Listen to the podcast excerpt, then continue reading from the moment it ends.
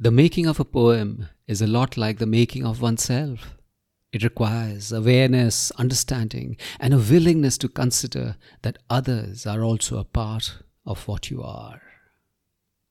This is Sunil Bhandari, and you are listening to Uncut Poetry.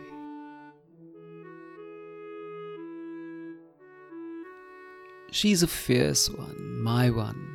She protects herself and all that is hers with a ferocity that leaves bruises. And nothing, nothing can ever convince her that she is the one to whom the wind can ever give a slip, and for whom sanctuary is only found in drowsy afternoons. She could slumber in midday, but it would be foolishness to think that for her sleep is surrender. And I'm glad to carry the scars she gives, for those are the sweet signs of freedom.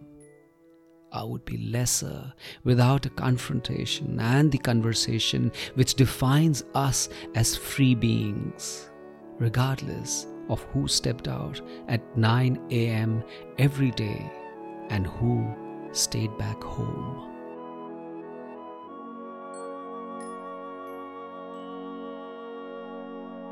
When we are loved and cared for, we should be ready to fight, being fought for or being fought with.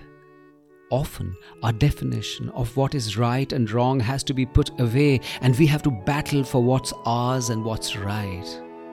And if we are injured as the one for whom the battle took place, or because we were on the other side, we must then know that some battles which are fought with us are often the ones which would also save us.